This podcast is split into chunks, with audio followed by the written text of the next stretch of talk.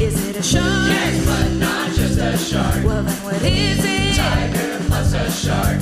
What, what, what, what? Tiger shark. Oh, what? Tiger shark. Oh, what?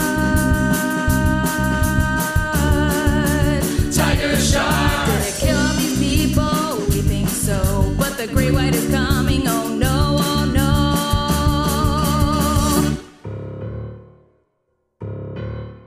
Hi, everyone, and welcome back to Let's Jaws for a Minute, the podcast which takes a deep dive into Steven Spielberg's 1975 classic film, Jaws, minute by minute or thereabouts. I'm MJ Smith.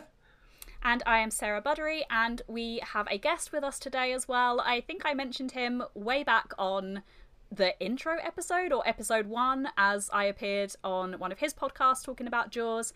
Um, and it is Tom Beasley. Tom, welcome. Hello. Yeah, it was when you mentioned me on that first episode. It was like that. It was very much that Leonardo DiCaprio meme of him pointing at the screen. It was like, hey, that's me. It's yes. me. Yeah, yes. No, yes. You were on a podcast I, I used to host called uh, the Pick of the Flicks podcast, where I would ask people to talk about their favourite films. And I was delighted when you chose Jaws because it is also my favourite film. And um, so, yeah, we had a, a lovely conversation. I believe we went and sat in the Picture House Central when that was a thing people were allowed to do. Yeah, I was going to say we, we recorded uh, in person back when we were allowed to, those heady days when we were allowed to leave our houses and, and sit in, in bars in London and, and record podcasts. So, Oh, wow, what was that like? Wow, I mean, Tell me all- about the old times. Yeah. all very different back then. It was all black and no, white. No, no, Yeah, and now, Um, now you're what? You're what? A dozen episodes into this podcast without ever having done it in person. I've done thirty Yeah. or forty episodes of a new podcast without doing it in person. it's crazy times. It really is. I mean, I think we would be hard pressed to do our like regular episodes in person, but potentially with some guests sometimes. we Yeah, it would be, it would be prohibitively expensive to record every episode in person. But yeah, just pop over the ocean. That's how That's it it. works. Um, so you mentioned Tom, obviously that uh, Jaws is your favourite film, so that's a great start for coming on a minute by minute breakdown of Jaws podcast. Um, but wonder if you could tell us what it is about Jaws you you love so much, perhaps when you first saw it, or what it is about this film that just really really captures you. Yeah, well, one of when I launched uh, the podcast that you were on, uh, one of the things that I was really hot on was the distinction between the films people see as their favourites and the films people see as the greatest film ever, because I do think that's a different question. But for me, I've always found that very easy because I think Jaws is the answer to both of those questions. Correct. I, I, I think not only is it my favourite film ever, but it is the greatest film ever. Um, and in preparing for this, I dug out my Blu-ray of the film and I was watching all the documentaries and stuff that are on the Blu-ray, and you just the level of achievement given the level of adversity in Jaws is incredible. Mm-hmm, mm-hmm. You know, this is a, a film that gets better the more you know about how it was made, and it's pretty mm. incredible the first time you watch it. Um, I don't remember the time, the first time I watched it, because I think I sort of just, as many of us did, I think, kind of absorbed it by osmosis in that it was always on the TV, and so I saw probably all of it in chunks before I ever sat down and watched the whole thing. Um, but once I did that, like once you've watched the whole thing once, you find yourself watching it over and over again.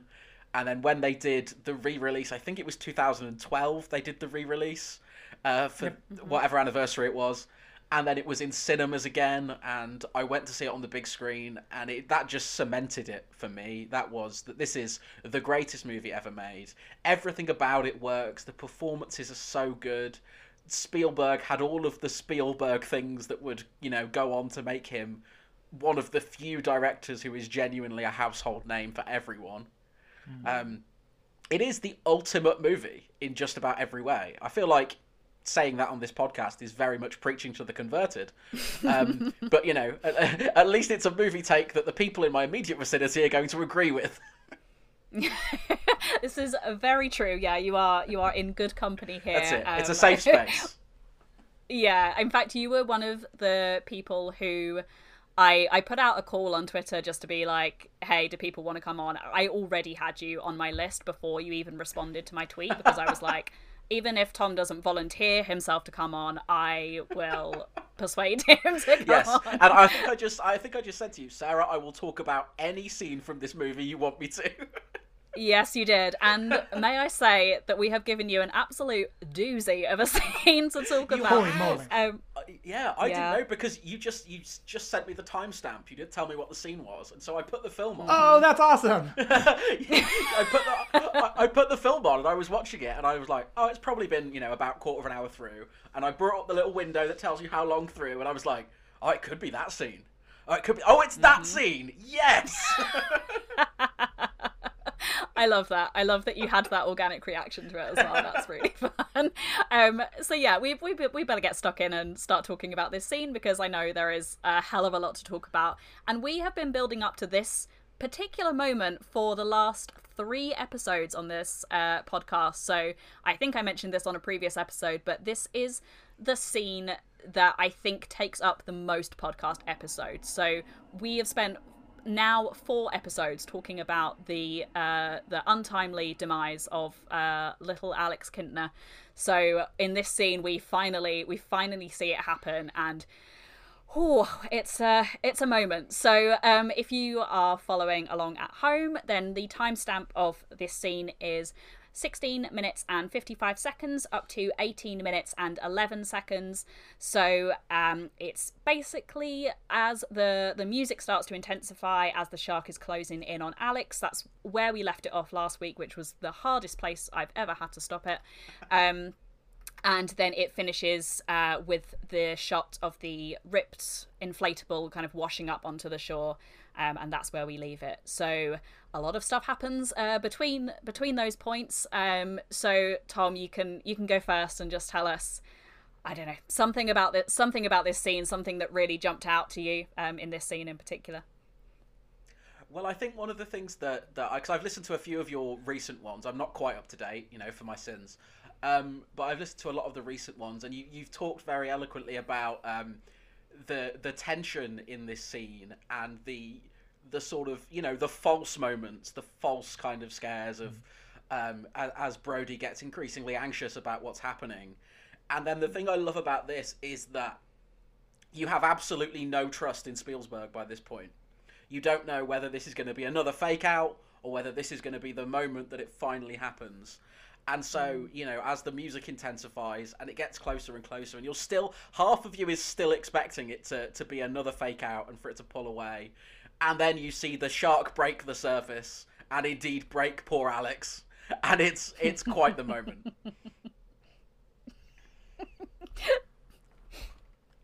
Yeah, I so first in the meta way that we are watching this, this has been one of my favorite scenes to watch because it just felt like sweet relief after a while. Like so it felt like it felt like we've been holding in a sneeze for the last 3 weeks and we were finally able to get it out this week. That's that was the it was this weird feeling of relief which I've never had watching this scene.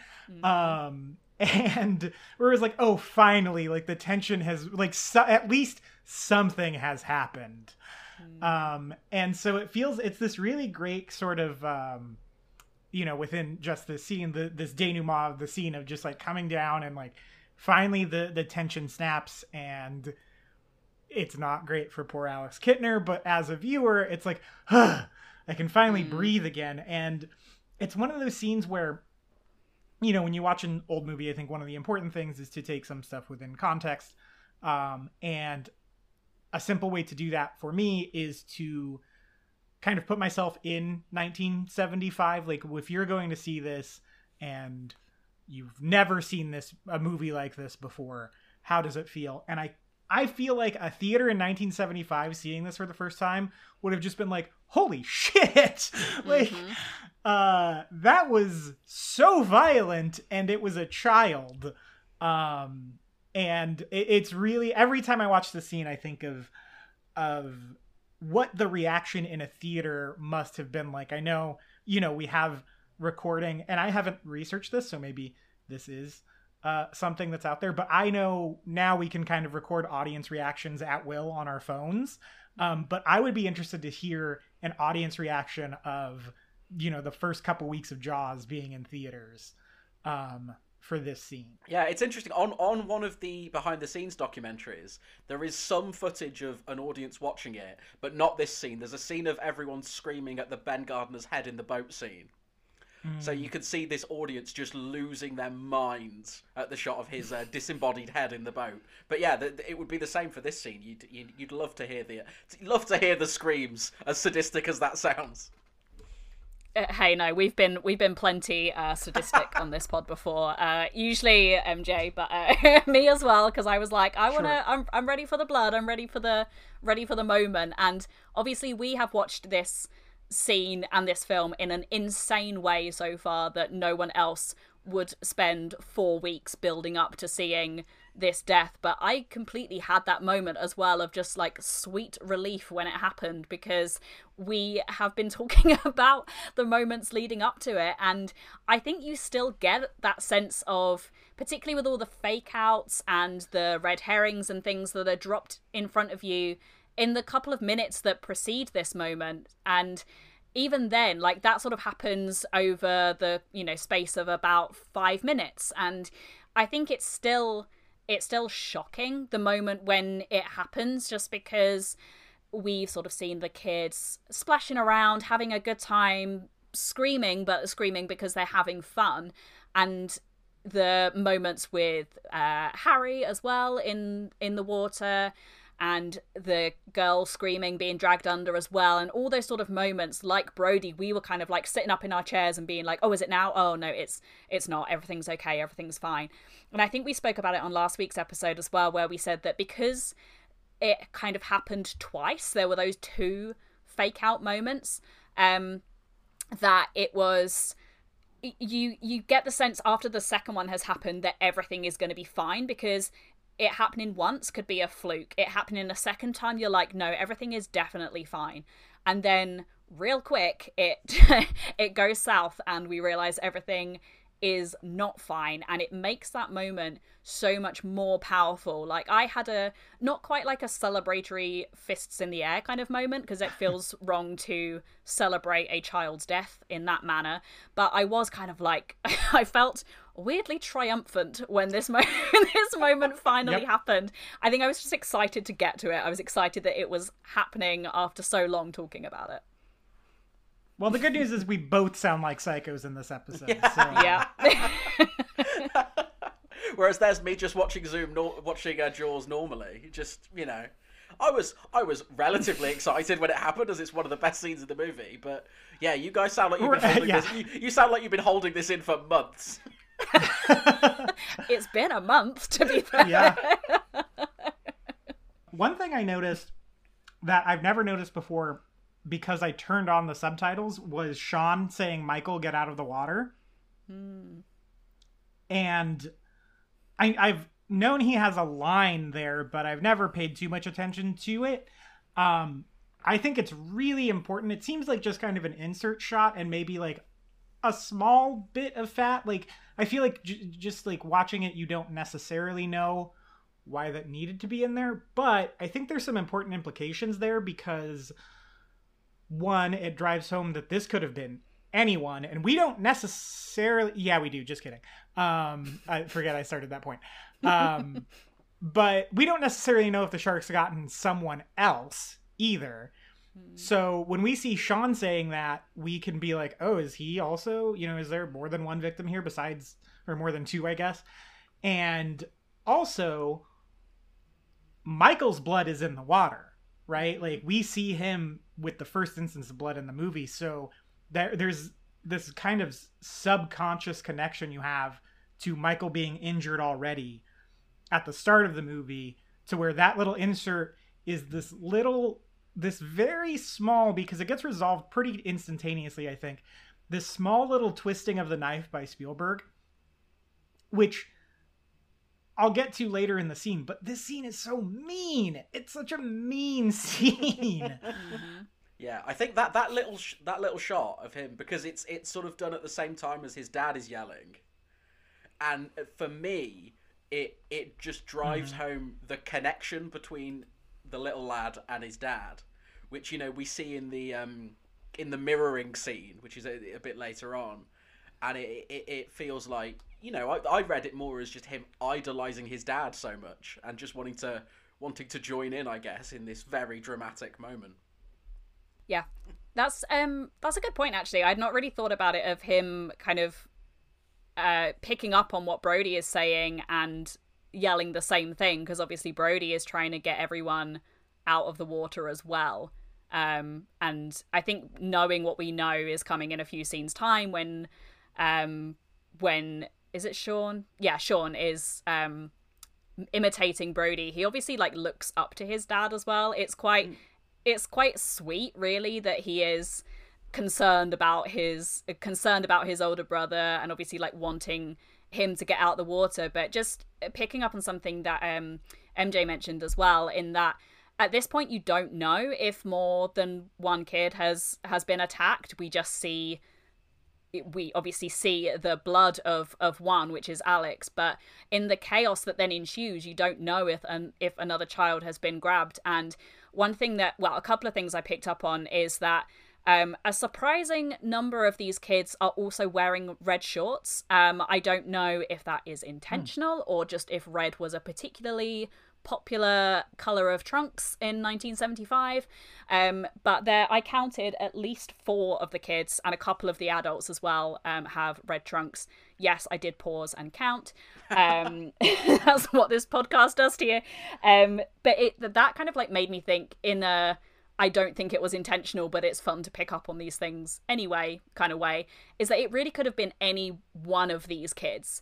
Um, if it is true that you know, red kind of sim is a symbol for danger, it really could have been any of those kids that were that were grabbed. It was just Alex was kind of wrong place, wrong time, really, and the only I think the moment when we realize that it is only Alex that has been has been got by the shark is when towards the end of the scene where Mrs. Kintner kind of emerges from the crowd and she is calling after Alex and eventually we sort of the camera just closes in on just her. We don't then see the rest of the crowd on the beach and we realize that she is on her own. She is the only one who doesn't have her her kids safely by her where all the others have sort of now been reunited with their kids. And it's a really heartbreaking moment. It is also very cleverly done in terms of of how it unfolds how it goes from that chaos and not really knowing how many victims there have been to then just being very clear that obviously it is Alex who unfortunately um, has been killed well, the thing I really love about that that you mentioned there, the the, the way Mrs. Kintner is, is is followed is really interesting, because when the the shark first attacks and we see everyone on the beach kind of notice it, she's the only one who's not looking at the water. She's lying down on her like towel, reading and looking away, and everyone else in that shot is looking at the water and has noticed something going on. And it's interesting because it's almost like I don't know, like a complacency on her part that she's not looking there. And then, as you say, all this chaos happens. And I think even the chaos is really interesting because if you you watch the chaos carefully, it's like every adult has gone to just collect one child individually. It's just lots of people pairing up. And then she's the one who's not with anyone at the end, and she kind of melts out of the crowd. Um, and it's actually it's really well underplayed by by Lee Fierro because she doesn't she's not like screaming and falling to the floor or anything. She's just very quietly asking where where Alex is. And I think that's the the genius of that performance actually is how much she underplays it when, you know, it's such a um such a huge moment and it would have been so easy for her to kind of, you know, devolve into sort of screaming histrionics at that point.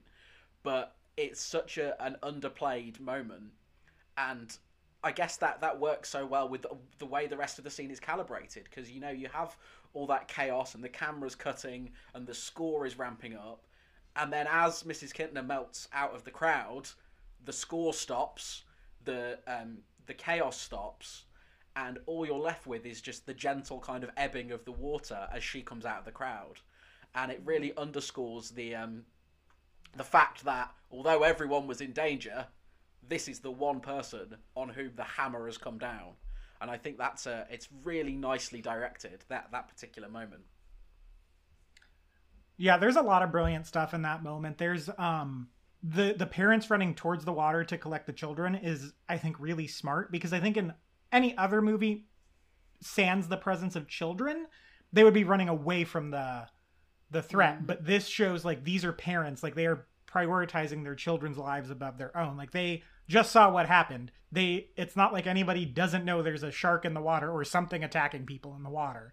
But they go out and rescue their kids. And I think you hear stories of parents doing that all the time. Like that's, you know, one of the the core tenets of being a parent is that you would put your life in front of your your child's life. So I think it's a really smart decision to have them running towards it rather than away from it because in, you know, what do we see in the superhero movies now? Everyone's running away as the heroes go in. and, and it's not and it's not like a community thing either they're going for their individual Mm-hmm. child they're not you know trying to save everyone they're like my child is in that water i need to get them out yeah, it's still very individualistic. It's still, you know, people caring about their own. And we'll see that more in next week's um when they shut the beaches down that like people don't actually give that much of a shit about uh Alex Kintner. And um you know, there's that and then the having her get separated, having Mrs. Kintner get separated from the crowd, it goes back to this theme. We keep seeing it. Chrissy gets separated from the crowd. Alex is further out than everyone else. Um, uh, Larry, you know, sidelines Brody on the ferry. Mrs. Kintner is standing on her own in this crowd of people. She's separated from the group now. This, these, these events are are consistently and continually isolating the characters that they affect in the frame um and it just keeps it keeps happening the whole movie until we're essentially only with three people in one location in the back half of the movie um so that happens i think the you hit the nail on the head tom with the the um the performance being really understated. Not to make it too real this is still a podcast about people watching jaws minute by minute for the a year. Um, but i've been present at two people close to me who have died. And it very much is that. There's not a lot of hysterics that happen when you have the realization that they're gone um, it's very quiet and so I think that makes it more realistic, at least in my experience. I know, you know, obviously there are people who deal with that uh, much more than I have. Like they make, they, they are able to handle careers out of it. And I'm sure they've seen the gamut run of reactions. But in my experience, in my little corner of the universe, that is exactly what happens in a moment like that. And then, um, last thing, this, this is something that's always confused me about this is when the shark actually attacks Alex, it doesn't look right. Am I the only one who like every time I've watched this scene, I've never quite been able to figure out how exactly the shark attacks Alex because it looks like the shark like rolls over mm-hmm. and it like the, the movement of the shark in the water seems completely unnatural to me and it goes back to that otherworldly quality. It's right after there's you know we hear the jaws theme again for the first time in a while and then there's this little underpinning of music that sounds like it would be more at home in close encounters of it's this little it, i think it's the strings it might even be a harp which would be a weird choice for jaws um, but it works and we see the movement in the water but i've never been able to visually process what that movement actually is that results in alex ending up in the jaws of the shark Yeah, it's interesting. I think there's a I think there's a boring technical explanation for that. Um, so I was watching, as I said, this documentary earlier, and um, sure that was uh, that shot, the actual biting down shot, was one of the last things they filmed, uh, and it was um, shot by the second unit. Spielberg was was was not around, um, and it sounds like they just had a nightmare. So you've got this this twelve year old kid, Jeffrey Voorhees, great horror movie actor name by the way. Um, so he Yeah. is. Uh, so this this actor they put him on like so they they they had half of the raft and then the other half was like this essentially this blood pack that was going to explode. Um, and so they shot it, you know, a few times, and every time they shot it and it went wrong, they had to wait for all the blood, obviously, to clear out of the water before they could set it again. which I think is a great little detail. So they had this this twelve year old kid. And I think eventually, um, they just had to deal with whatever they had because they had all these you know complicated effects things. Um, and it is of course it's the I- I think it's the first time we see any of the shark in the movie. Uh, yeah, it is. It is the first time we see any of the shark, and then I this didn't. We talked about it off mic last week. Have you seen the eight millimeter footage that was shot behind the scenes of Jaws of them filming this scene? I don't know if it's in the extras or not. Sarah sent it to me on Twitter a couple weeks ago. No, I don't think I have. Prepare to be sent a video, Tom. Although maybe after we finish recording, because Yes. otherwise uh, Yeah. my phone is gonna is gonna muck up the mics. Um, I can describe it. It's um what I could only uh, describe, I guess, as a fountain of blood. It's this truly horrifying. It's too much blood, if anything, and It's I'm insane. I'm here for blood being spilt in a in a film, particularly a film like this, but it's it's too much blood. It re- it really is, but it's it's so intense. Yeah, it's no, think, it's think- really crazy, I and have it's like seen it. Yeah, I think maybe I have seen it because it's like it's like that Nightmare on Elm Street scene where Johnny Depp gets pulled into the bed. Yes. and the blood just goes up. It's like that. Mm-hmm. Yes, it's exactly like that, but it's shot in eight millimeter, which you know it kind of.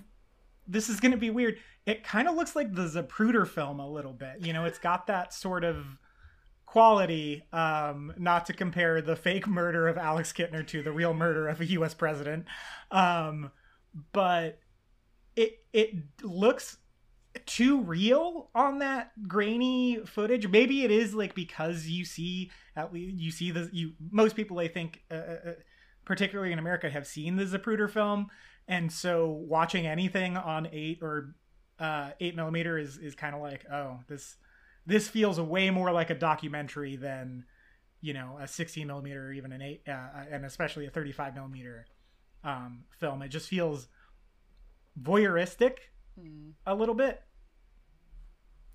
yeah, it's it's pretty it's pretty intense, and this scene is very bloody anyway. And I I had the same moment of not really being sure of what part of the shark I was seeing.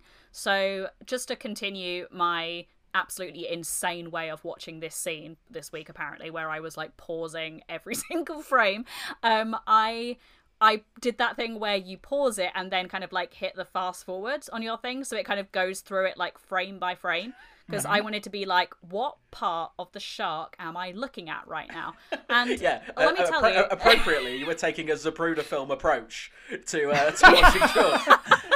Yeah, the magic fin. I was I was like I don't know what part of the shark I'm looking at because it kind of looks like it looks like two, you almost see like two fins at one stage. So it is like mm-hmm. is he like on his is he like on his back just kind of like floating in the water like having a real good time and just like chowing down on this kid whilst he's doing it. I I'm very confused by it, but my slightly less technical explanation sort of taps into what you were saying, MJ, as well about it just feeling and looking otherworldly. I think if obviously I can absolutely uh, believe that this was an absolute nightmare of a scene to shoot. So they really just had to go with what they had, and the shark is far enough away that it's it. You just see this mass almost, and I've always, when I haven't been pausing it frame by frame and and playing it that way, you just it just looks it barely resembles a shark. It's just this huge Yeah. otherworldly mass, and somehow that makes it even more terrifying, I think. And even at this stage as well, it keeps enough hidden from the islanders who are there watching it and us as an audience so that some of those future red herrings we get will still be effective. So we have the the dummy shark which is caught and and strung up on the dock and we I think even know in the back of our minds then that shark is not big enough compared to the very small glimpses that we've seen so far. So it just it keeps just just enough that we don't feel like we have seen the full scale of the beast yet and I think the first real good look at it we get is when the shark kills the guy in the pond where we sort of see it underwater but from Yeah. above. Um, and then obviously as it sort of springs up on on Brody is when we kind of really really see it properly. So I think it's at this stage I think that it actually works or kind of goes in the film's favor that it still at this point remains this just mysterious massive object that no one really understands knows what to do with or anything else it's just this kind of thing this otherworldly thing that we don't understand Sarah, I feel like this is week one, and then in three or four weeks, you're gonna come on and be like, "There were two biters."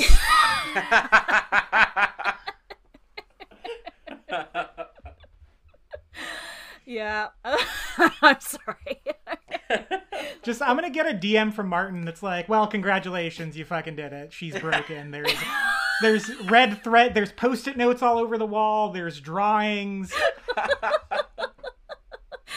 It's not far off to be honest. Um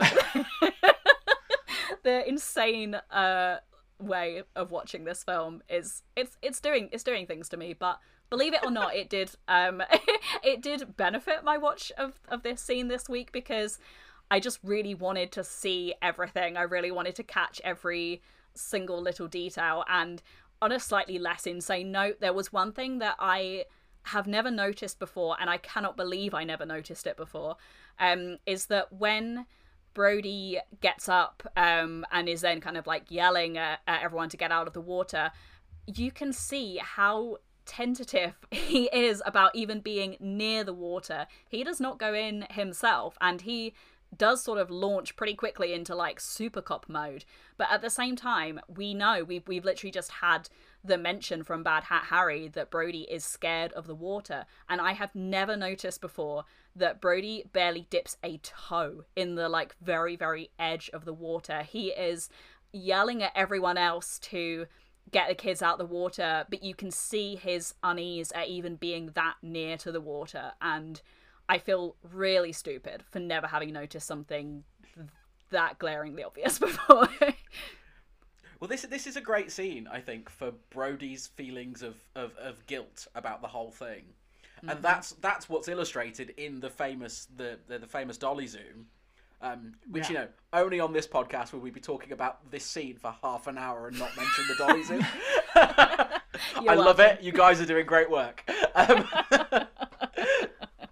but the thing with that shot, and it plays into what you were saying, MJ, about the isolation thing, because when that dolly zoom shot happens, there's no one behind Brody other than Ellen, who's who's kind of massaging him. They're at the very back of the beach.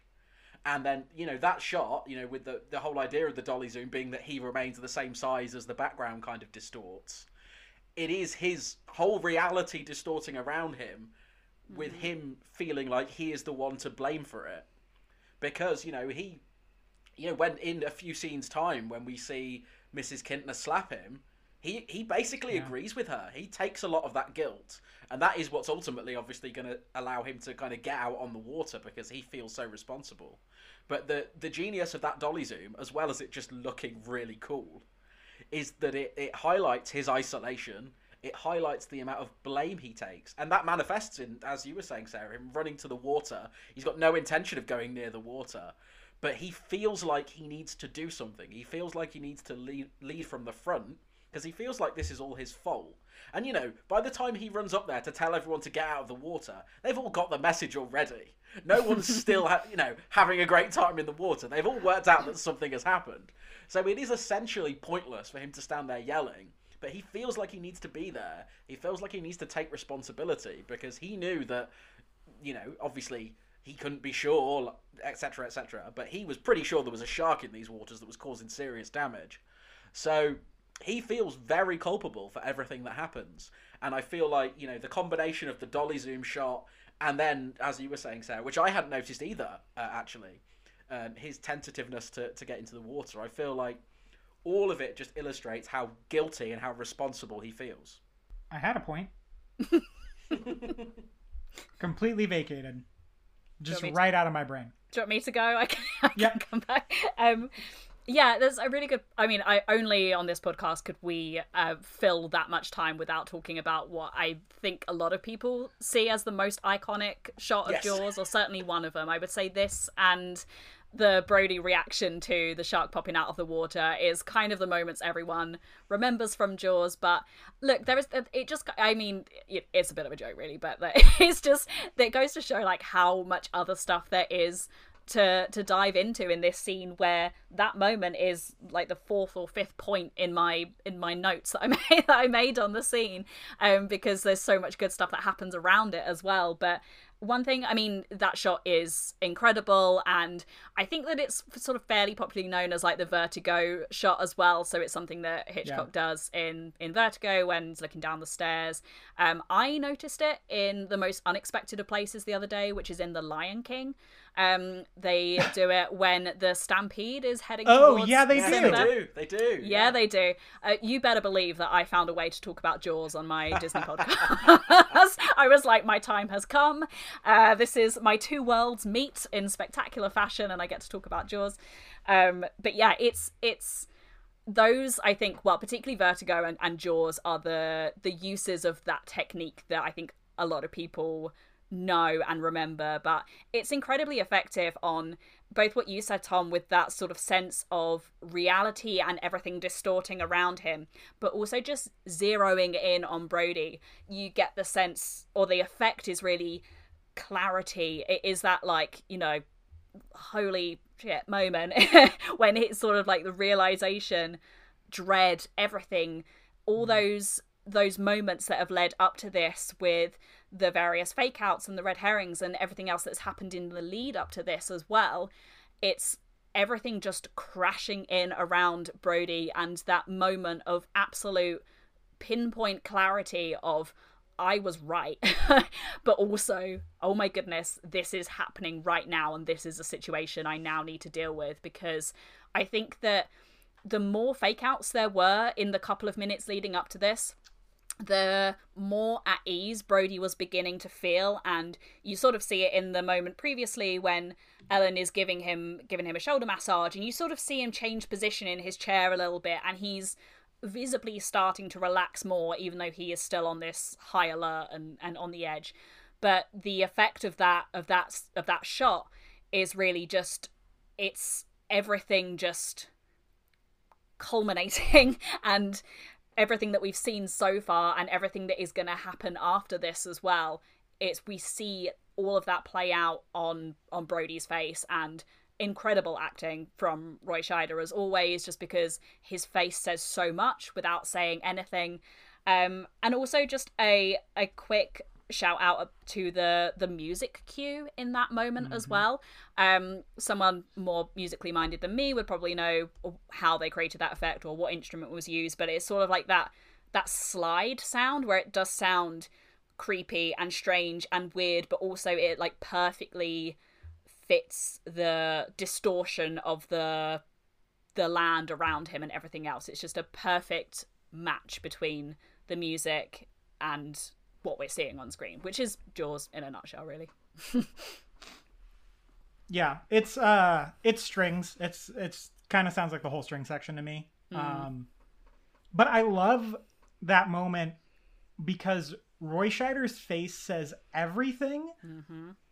But there it's not a big reaction. There's not a there's not a really broad way it's really subtle and it conveys almost nothing because he still has to maintain some composure as a police officer, but also everything all at the same time. And it's I mean it's really great. Um and I'm wondering if we're going to get through this Ray Scheider talk without Sorcerer coming up. Uh but I still haven't seen it. Um oh another week without you Nor- seeing one of the greatest Nor films have I. made. Nor have I, MJ. You're you're not alone. thank you. I, I own a copy of it, but I've not yet watched it. tom Thank you, Tom. That's okay. never I will say- I'm getting I'm getting it's becoming a such a sticking point on this show though that uh my finals for class are this upcoming week and that is number one priority above all the new releases like America got Mank this week, America got Sound of Metal this week. I think Nomadland is screening this week. Um or is streaming this week and that is my number one. I have to watch it over my break. Um so that I can finally have seen it and not keep continuously get flack on the show for not having seen it. It will reach the point where I refuse to record until you say it. I'll just sit here like, nope. Just holding the podcast It's at so ransom good, honestly. I'm just I'm excited Yeah. that you've got it to come. MJ, MJ not seeing Sorcerer is the Yoko Ono of Let's Draw. for a Minute. Yeah, me holding the pod to ransom is uh, is what Tom was saying just then. yeah, I'm gonna get a I'm gonna get a DM that's just made of magazine clippings. It's like if you ever want a podcast again, Look, don't No, put I- ideas in my head because um, but this the the the I, I I don't know. Is it? Do we call it the Zolly shot? I've heard it called that. Is that the official name for it? Because it's a zoom dolly. Yeah, Right, so I've, they call it a I- I've always shot. heard it called. I've always heard it Um, as dolly zoom, but I think it is called a it's- it is called a zolly as well, isn't it? Okay, yeah, that's what I thought. It is one of the most anxiety-inducing inducing shots in all of cinema, I would say. Um it just it just feels it conveys the idea of like getting tunnel vision so well. And you feel like you get tunnel vision focused on Brody and then if you can also feel it's almost like you're even though you're looking at Brody, it's almost like you can see through his eyes the tunnel vision he's experiencing as the adrenaline, I'm sure, just dumps into his body and he becomes hyper focused on the situation. Um, it's so, so smart. And I think that, shit, I lost it again. Okay.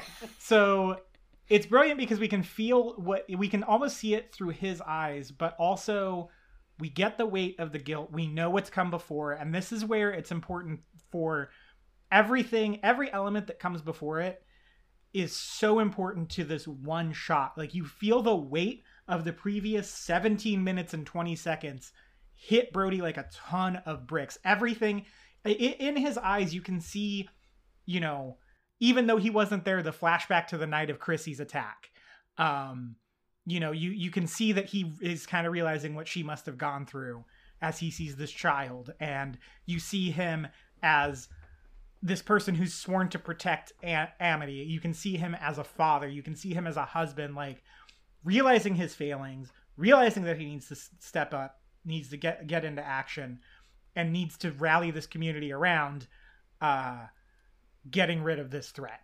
And i think it's really smart in this scene especially because there's so many moving parts. Like uh you know tom you were mentioning that the the actual bite was filmed by the second unit. And it's weird because it's basically until that moment just kind of some people hanging out on the beach really. That's on paper that's what the scene is but there's so much going on that i completely understand why you would need a second unit to cover some of it because within that just kind of people talking and almost hanging out vibe there is so much going on technically from the shot selection the way everything is framed the editing the sound design that it's they had to use the resources of shooting it like a set piece because that's what it is ultimately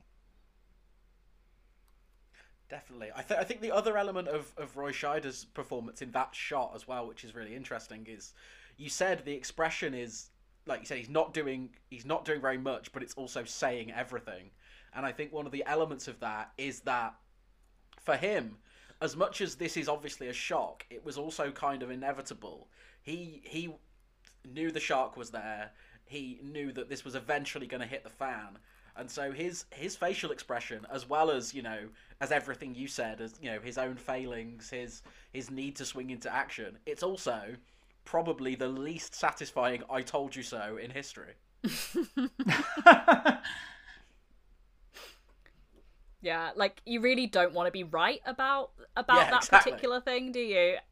It's there's so much happening in that moment where it's like the the adrenaline, the the realization, the everything distorting around him, but it is also that like, well, told you so guys, this is now this is now it. And the tunnel vision idea is very interesting as well because I think from this point on everything Brody does is in some way linked to finding this shark or finding out more about sharks generally or protecting the townspeople from the shark. Like everything from this point on, even when he's sort of chilling at home uh you know i think in a in a few moments or after the town meeting he's at home and he's like reading books about about sharks. And even when he's you know s- sitting with ellen in the house you can see that that is all that's on his mind. And he's still kind of got the the kids in the corner of his eye and is and is making sure that they are safe as well. So everything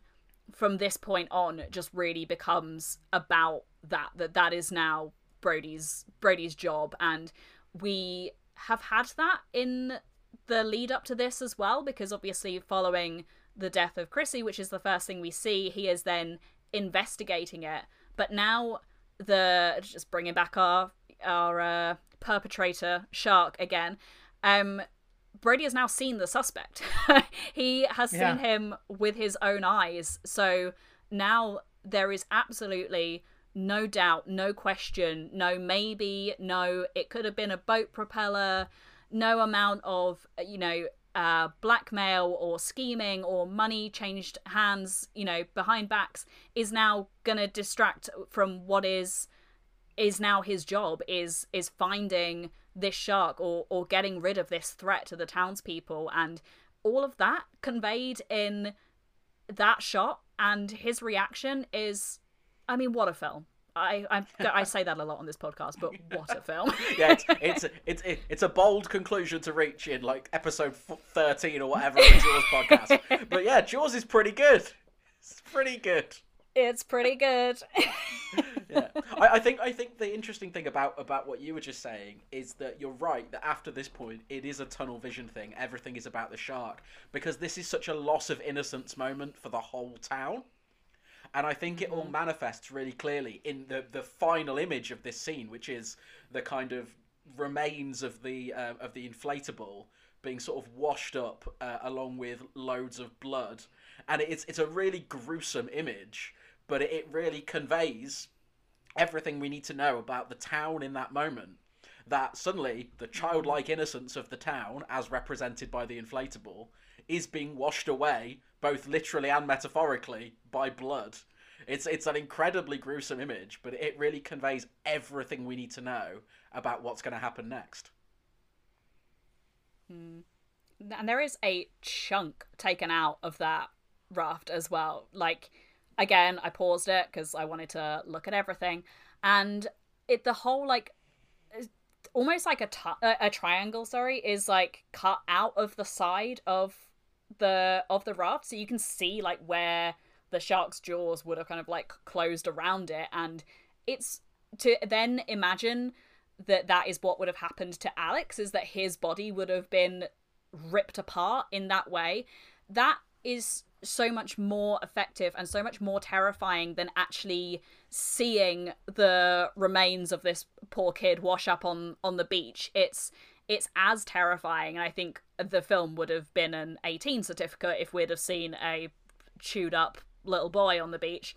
Um but it it still has that power and that effect in just that very very simple image and it really lingers on on that moment as well. And i was sort of conscious of time because i knew at you know at some point i was going to have to pause it and and that was the end of the scene that we're talking about this week. And it holds on that final image for a lot longer than you would think it would. Yeah, there's a whole thing in this scene about the contrast between chaos and quiet because that's something that, that, that plays with a lot. You know, you get that the moment where the shark breaks through, and for the next kind of 30 to 40 seconds, it's absolute carnage as everyone's running and splashing, and there are people shouting and screaming on the beach, and then everything just stops. You get Mrs. Kintner, and then you get the the really quiet scene of you know the the inflatable kind of gently lapping against the uh, against the shoreline. It's the whole scene is about really elegantly switching between absolute bedlam and really unsettling quiet. And I think that's the thing that this scene does so brilliantly is the way it, it, it knows when to turn everything up and when to really silence everything and to really allow us to sit with the horror of what we've seen. And you know, I, I think a lesser film would have you know would have kept kept it high, kept it loud, kept it noisy. But um, yeah, Spielberg knows exactly when to, to, to let everything settle because you know the thing that really makes this horrifying is is not necessarily what happens, but the way um, the way that that affects everyone in, in the aftermath of this. You know, this this town, these people, they are never going to have that same naivety again because what they have seen is so shocking, and you know the the consequences that's going to have on um on the various people, particularly you know Brody. Um, you know, the person who should be facing the con- consequences is, is, is Mayor Vaughan, but uh, that's not going to happen. Because if, if there's one thing the last four years have taught us is that people do not face consequences for things they do wrong politically. Oh, I boy. don't understand what you're talking about. hey, it's not just you guys. We've got our share of problems. That's crazy talk. that little button on the scene of the the the raft on the shore just mangled and deflated and bloody. This is what I was talking about when I said the scene is really mean and this goes back to something I said pretty early on in the podcast where you know Spielberg's got this bizarre reputation for being the guy who's like makes schmaltzy sentimental movies and it's like where Fi- find me that and then we can talk but until then i have no idea what you like the guy that murdered a child immediately after a dog like uh it's just this this very it's so gruesome and horrifying and violent and it makes for excellent filmmaking. It's very visceral and i understand he's grown up and he's gotten away from that. He hasn't made a super violent movie in a long time. Um, I guess what Minority Report? Would might might qualify as the last pretty violent one he made. Munich. Uh, now that I think about it, but it it's still this thing of like this is a brash, bold movie. Something I've also said before on the on the show. It just it takes a lot of big risks and swings that are really satisfying payoffs. Yes, even you know killing a kid, especially after three weeks of talking about it, um, can feel that way because he stretches that tension out so much that the the initial relief isn't like I'm glad that kid died, but it's like I like I said at the beginning of the show, I'm glad something happened finally. I have a moment to breathe. At least there's some sort of closure, and it's tragic and it's horrifying and it was super gory, but at least something happened. And I think that's the best that's Spielberg at his best. He he does that almost like no other director. Just the way he's able to milk a scene without milking it, um, or at least making it obvious that he's milking it, is so. I, I mean, and, and this is a couple movies in for him too. You know, this is this is someone at the start of their career, and there's such a.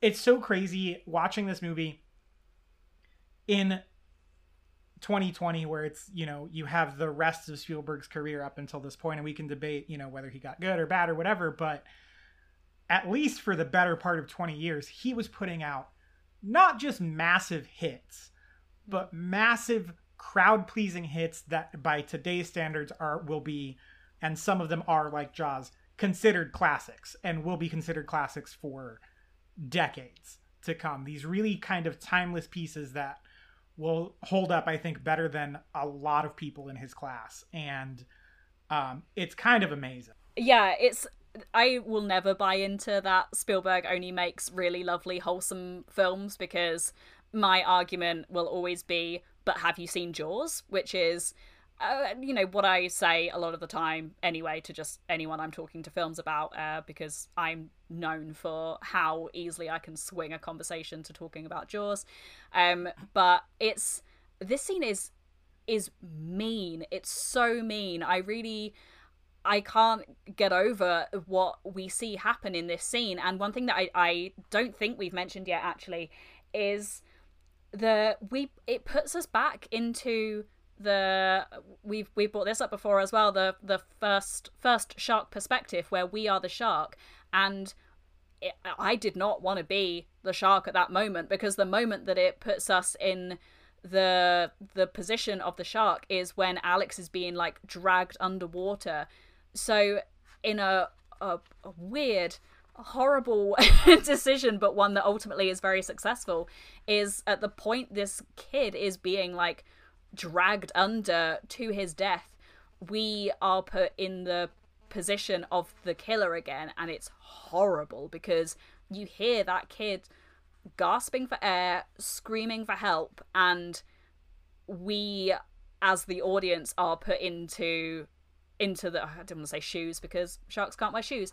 Um, but we are put into the position of of the shark in that moment, and that somehow just makes it even worse, even more brutal than I think it already is, and that comes after we've maybe it's just I can't remember the exact order, but when we sort of see the like the fountain of, of blood and the the actual moment of impact and then it sort of it turns a bit quieter it sort of does go between loud and quiet, like we mentioned, but then when we are underwater and see it from that angle, it's horrible. I don't want to be the shark in that moment.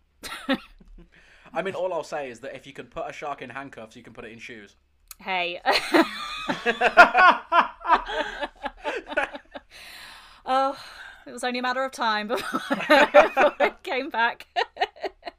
but um, yeah, I don't know if you. I had a couple of very silly things I spotted that I was going to mention, but I don't know if you guys had anything slightly more sensible before I before I get to that point. Um, I don't know if you heard, but we just talked about sharks and shoes. So I think you're saying It's difficult to Yeah. go back to serious from there, so let's just lean in.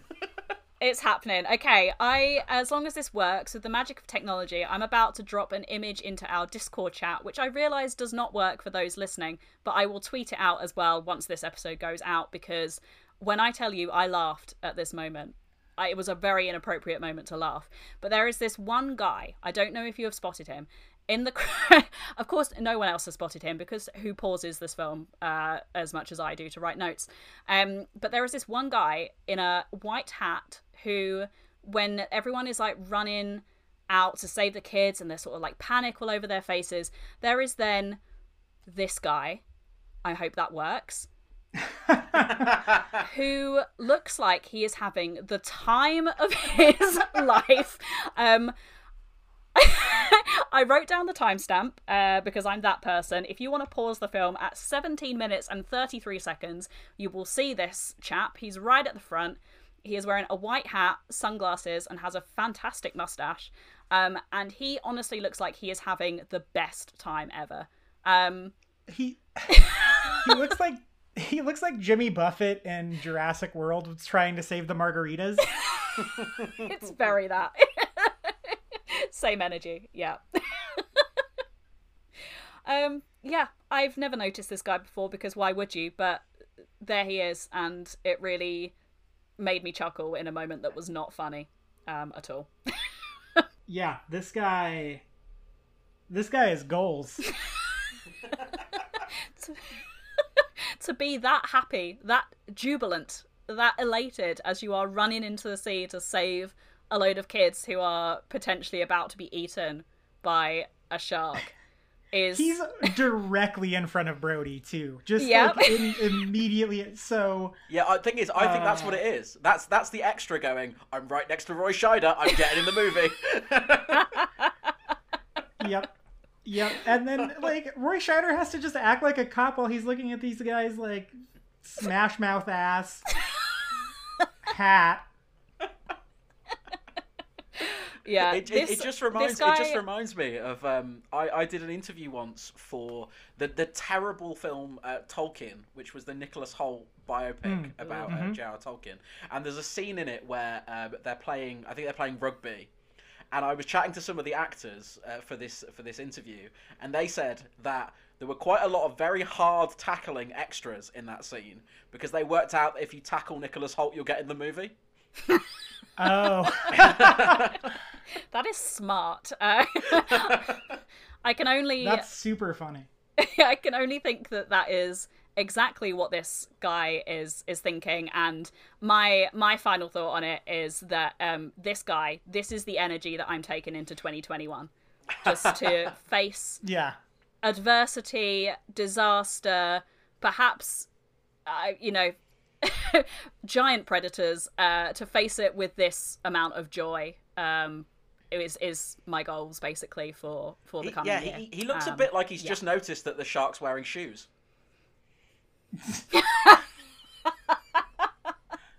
That's it. We've nailed it. That's why. Yeah, either that or he's like, all right, I'm finally going to get to see a shark in handcuffs. yeah. My lifelong dream achieved in this moment Yeah. as the police chief is right behind me. Mm-hmm.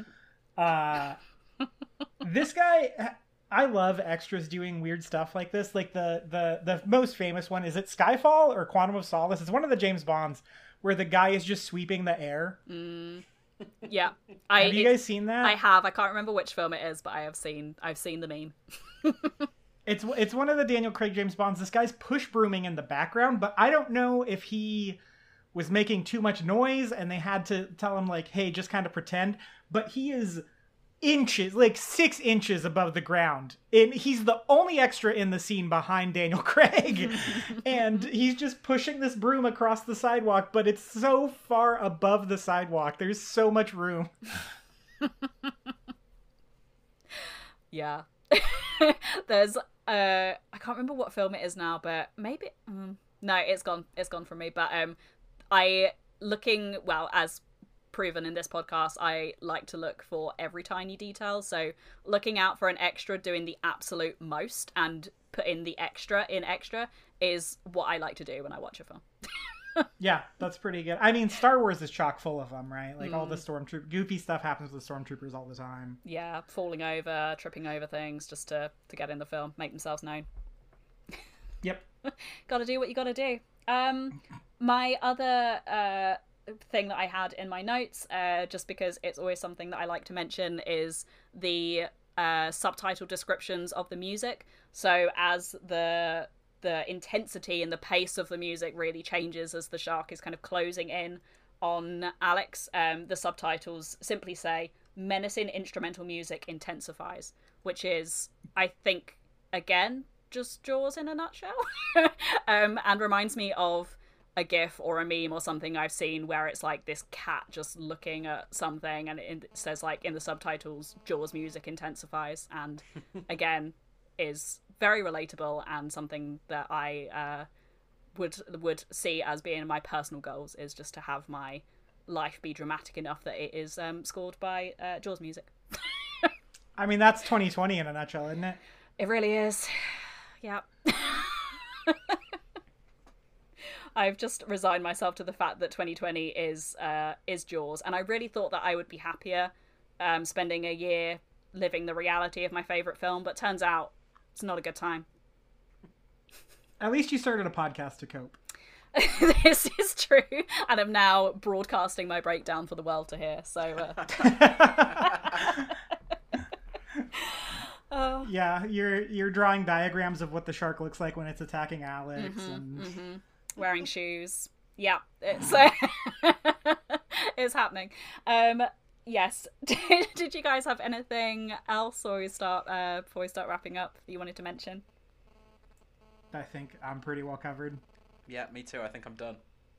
Okay, we we've really uh, had a lot to, to chew on in this scene. We we, we just did ten minutes. We just did hey, we just did ten minutes on one smiling extra. So I think Yeah, giving the people what they want. This is what they're here for. Um, yeah, we did. Um, we did joke uh, before we started recording about making the episodes uh, be as long as the segment of film that we're talking about. Um, I think we would have to speed it up to like chipmunk speeds or something to get all of this in, and it would not be easy to listen to because uh, yeah, and it, it was an abject failure on, on that. Absolutely, yeah. We, we will spend an hour plus talking about a, a two minute scene. You better believe we will. Um, Well, no, yes, no, no you've, that you've is- convinced me. You've convinced me. I'm changing my Waterloo Road podcast. We're doing it minute by minute now. Oh my goodness, Tom, you would never. I, you would. I. You would be old and grey before you got the chance to finish with how many episodes of that there is. Um, but that leads me a perfect opportunity um, to thank you, Tom, for being an incredible and amazing guest. Um, we have loved having you on and bringing your um, Jaws love and insight to the pod has been has been really great. So, um, yeah, you mentioned your podcast there. So, if you want to tell people where they can find you um, on social media and elsewhere, and if you've got anything to plug, um, then yeah, now's your time. Oh well, thank you very much. Um, I, I I've done a few podcasts since I started doing the Waterloo Road one, and so I sort of feel like I should plug it, but also 99 out of 100 people listening to this are not going to care about my podcast. So, for those who do, um, I host a podcast going episode by episode through the Naughties BBC classroom drama Waterloo Road. Um, yes, yes, there are still people watching that. It's on iPlayer in its entirety, so um, it can be done. Um, the podcast is called Everything from Nothing, the Waterloo Road podcast. Um, yeah, we do an episode every week. We've even had interviews with some of the cast members. Um, no one is more surprised than I. Um, beyond beyond that, I am a, a, freelance journalist, mainly writing about film um, for outlets including uh, Yahoo Movies, um, Metro, Flickering Myth, all of those sort of places. I also occasionally write about pro wrestling um, for outlets including Steel Chair magazine and uh, sometimes The Ringer. So, yeah, if you have any interest in hearing any more of what I have to say, those are the places to go. I am a shameless self promoter, so you can find all of my work on Twitter at Tom J. Beasley. That is the place to go because, yeah, unlike some people, I have no qualms about promoting my stuff. So that's what will happen. It's just me. Wow, mention me by name next time. yeah, it it us. Um, no, and absolutely, it's it, there's a lot of people doing film stuff, but um, Tom is doing a lot, and it's all really great. So absolutely, you you plug away, Tom. You you take all the time you need to tell people where they can where they can find you, um, because hey, look, we have no shame either in, uh, in us in promotion. So uh, yeah, it's absolutely fine by us. And uh, on a similar uh, note, you can find uh, the podcast us on Twitter. We are at Jaws for a minute, and you can find us individually. I'm at Sarah Buddery, and MJ is at MJ Smith eight nine one. Um, we have got a competition going at the moment. We've mentioned uh, a couple of times in this episode and many times on previous episodes that uh, we discussed on, I believe, episode four. Um, what it would look like if you tried to arrest a shark. So that is the competition. Um, that is is pretty much open to however you want to interpret that. We have received some drawings. We have received a sculpture. We are potentially having a cake baked. Um, what? you better believe it. Um, we had a uh, like a three and a half minute video clip, which is one of the funniest things I've seen. Um, of uh, someone acting out a interrogation between uh, a detective and a shark. Honestly, this has been just the every time I get something come into the inbox, it makes me laugh so much, and I immediately send it to MJ like, "Stop everything you're doing um, and please watch, look at this thing because it's very yeah, funny. that that that video in particular, I got caught up with school stuff this week and didn't watch it until right before I watched the minute of the movie that we needed to watch, and then immediately hopped onto Discord because that's my mo. And uh, it is something. It is. Yeah, it's um we'll hopefully get to share some of the the things we've received um a bit later on and as we sort of decide a winner as well. But there is still time if you did want to enter. Um that I would say the only rule is it does have to feature a shark. We've also been sent some very strange stuff to my inbox which I don't look at um and more personal details than anyone would ever need to give out but um if you did want to create something uh you could do photography, you could write a poem, you could dress up as a shark, you could I don't want to suggest anyone goes to find a real shark to put handcuffs on them, but if you're some kind of professional who works with sharks and it wouldn't be cruel, um, go for it. Uh, interpretive dance is another option. We keep putting it out there, hoping that someone will do it.